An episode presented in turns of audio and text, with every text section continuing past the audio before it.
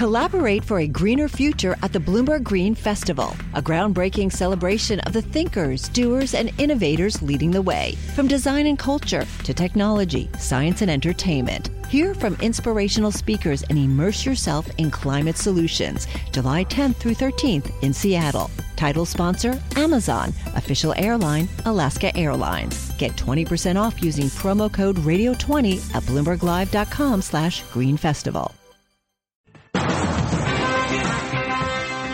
Broadcasting live to New York, Bloomberg 1130. To Washington, D.C., Bloomberg 99.1. To Boston, Bloomberg 1200. To San Francisco, Bloomberg 960. To the country, Sirius XM Channel 119. And around the globe, the Bloomberg Radio Plus app and Bloomberg.com.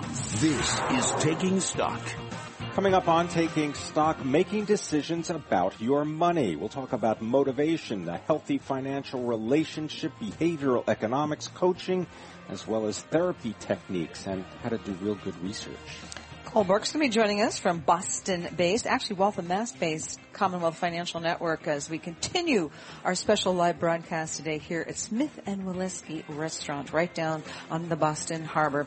Uh, let's get back to the newsroom in World Headquarters. Charlie Pellett's got a Bloomberg Business Flash. And uh, thank you very much, Kathleen. Thank you, Pimm. The Dow just turning negative, down a point right now. S&P 500 index a little change, giving up earlier gains. The S&P 500 index is higher. It is on track to snap a two-day losing streak as rebounding crude prices spurs a rally in energy producers while corporate earnings help boost financial companies. West Texas Intermediate crude up 3.2%, advancing $1.27, 40.78 right now on WTI. Brent crude up 2.9% to 42.99 a barrel. The 10 year up 430 seconds, the yield there 1.54%. Michael Purvis is chief global strategist at Weeden and Company. He was interviewed this morning on Bloomberg surveillance. The real focal point here is, is that the, the role of central banking, the role of the 10-year treasury yield in the equity equation has become more and more dominant. And if there's a reversal in that, right, if that, if that, if that, uh, cork explodes the other way and we have a massive sell-off in sovereign paper, that is going to um, be you know, very disruptive to the equity framework that is supporting a lot of these things. American International Group is on track for its biggest jump in four years after its profit beat estimates. Oil surging more than 3%. Today we've got AIG up 7.2%, up 387 to 5802 right now on AIG. Healthcare shares falling for a second day. Biogen down more than 4% amid doubts it could be a takeover target. S&P 500 index up a point to 2157, a gain there of 0.1%. Gold down 840 the ounce to 1359, a drop of 0.6%. And now let's take a look at the other stories making news. Thank you, Charlie. From the Bloomberg Newsroom, I'm Ramy Inocencio. There's a report that senior Republican officials are exploring options if Donald Trump quits the presidential race. ABC News says those officials believe that Trump is so unpredictable he might withdraw. A new candidate would have to be selected by 168 members of the Republican National Committee. White House Press Secretary Josh Earnest was asked today about Trump's suggestion that November's presidential election could be rigged. I would just note that it is often uh, a claim made by people who don't end up winning elections. President Obama is shortening the sentences for 214 federal prisoners, including 67 serving life sentences. It's the most commutations in a single day in more than a century. Almost all the prisoners were serving time for nonviolent drug offenses. Most will be released December 1st. Dr. Anthony Fauci, director of the National Institute of Allergy and Infectious Diseases, says the Zika virus is unlikely to become a national epidemic here in the U.S. It's unlikely that we are going to have a broad, widely disseminated outbreak of Zika in the continental United States, similar to what's happened in Brazil and what is happening in Puerto Rico. At least 15 cases of Zika infections have been confirmed in an area of Miami. They're believed to have been transmitted locally. And New Jersey has received a half million dollars from the CDC to help treat any Zika infections in pregnant women. The latest statewide count shows 76 infected with Zika after returning from travel overseas. Half of them are in Bergen and Passaic counties. Officials say there are no cases of the infection being transmitted by mosquitoes and that the species that carry the virus has not been found in the state. Global News 24 hours a day powered by more than 2,600 journalists and analysts in more than 120 countries. I'm Ramy Inocencio. This is Bloomberg. Charlie. And we thank you. And again, uh, we've got stocks higher. Tesla reporting after the closing bell up now by eight tenths of one percent. S&P 500 index up a point, a gain there of one tenth of one percent. I'm Charlie Pelleton. That's a Bloomberg Business Flash. This is Taking Stock with Pimm Fox and Kathleen Hays on Bloomberg Radio. We're broadcasting live today from Smith and Wollensky's near the Boston Harbor and Boston Seaport District so we can talk to people like our next guest. So how do you feel about the market right now? How do you feel about your investments? Do robo-advisors make you feel better or worse? Well, here to talk about what makes us think that way and uh, ways we can deal with our own thinking, Birke. He is Senior Vice President, Technology Strategy and Financial Behavior Specialist at the Commonwealth Financial Network. He's here in the Boston area.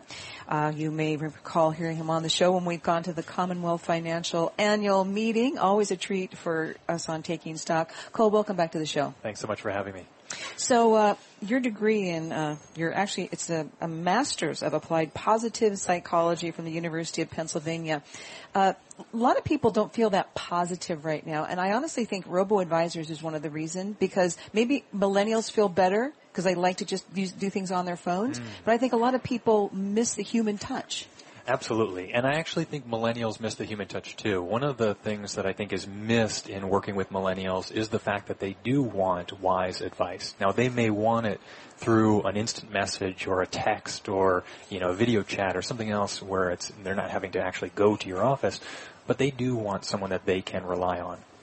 Kol, how do you, um, how do you identify fear-based attitudes and behaviors? Well, I think that there are ways that you can identify it certainly in person when you see different facial expressions and when you see different body postures. And there are incredible techniques that are just so easy to use. Like whether it's a, a, doctor or a financial advisor or any professional, when they see this type of behavior, one thing that they should know is that there are actually two nervous systems in the body. One system is that fight and flight nervous system. And when I'm in that state, that's called the sympathetic. When I'm in the sympathetic nervous system, I actually can't think rationally. It's only in the parasympathetic, what psychologists nickname the rest and digest system, that I can think rationally and make wise decisions. And so when an advisor or a doctor or anyone else who's trying to counsel someone is working with someone that they see is stressed or anxious or fearful or angry, the first step is really moving them from that sympathetic to the parasympathetic. Well, you better have a degree in positive psychology to do that, or you better have watched Lie to Me, that series that ran for a couple of years, which must have been one of your favorites. Absolutely, and that's based on actual research that was done worldwide to recognize different emotions and actually they have these things called micro expressions where when you practice this you can actually see these things that the person themselves might not even realize they're experiencing uh, absolutely it's a great show all right now let's tie that into how people address their investments because if you're a robo advisor or if you're doing something where it's just a human to a piece of technology, you can answer questions rather dispassionately and think that you're giving the correct answer. But when the stock market goes the way you didn't expect, that rationality can go out the window. That's such a great point. So psychologists also talk about this notion of hot states and cold states. And hot states are when you're emotional and cold states are when you're rational. And a lot of times when you're filling out paperwork or going through an online wizard, you're in one of those cold states. And so you're rationally thinking about how much risk I can comfortably take. But then of course the market starts going down and you see your savings dwindling and retirement's out the window. You might have to defer for a few years and you hate your job. All of a sudden that hot state has kicked on. Right? And so it, it pushes you to make act to take action and a lot of times that action isn't in your best interest and that's where whether it's a wise friend or a wise financial advisor that's where they really come in handy and earn their, their keep how do i know if i'm if i've got the right financial advisor I might, if I feel good talking to you, is that a good sign? Or does it show that I'm kind of gullible and if someone's, you know, nice to me and says what I want to hear, you know, that I'm not going to get the best advice? Is there a way to kind of deal with your feelings, which drive a lot of the thought, which we think is objective, but it's very subjective, when it comes to making an important decision like that? That's a great question there's actually some interesting research out there about doctors and that the doctors that they that patients like the best actually give some of the worst advice. And so I think you're spot on that it's not just about feeling good about your financial advisor, it's also that they help you plan for the future. I think there are really three things that a financial advisor can spend their time on. Trying to predict the future, what's going to happen in the markets, what tax laws are going to change, etc. And personally, I think that's impossible. So if you have an advisor that's telling you they're doing that, they're likely not actually able to do that. They can plan for the future, right? Techniques that already exist, whether it's putting money into a Roth for the right reasons or whatever else it might be. And then they can wisely react with you to the current events.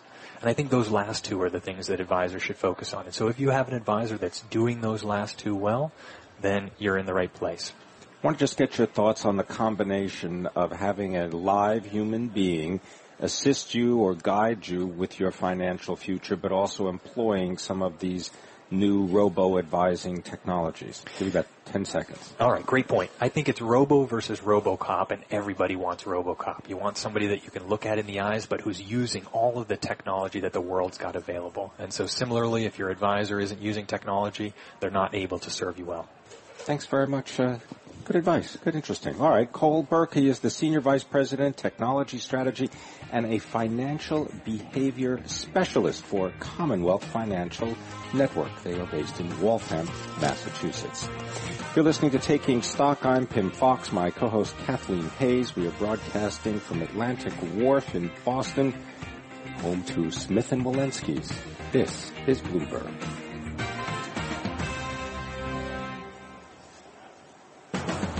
Donald Trump is against it. President Obama is for it. Hillary Clinton seems to be somewhere in the middle. Find out if the TPP trade deal is good politics and good economics. That's next.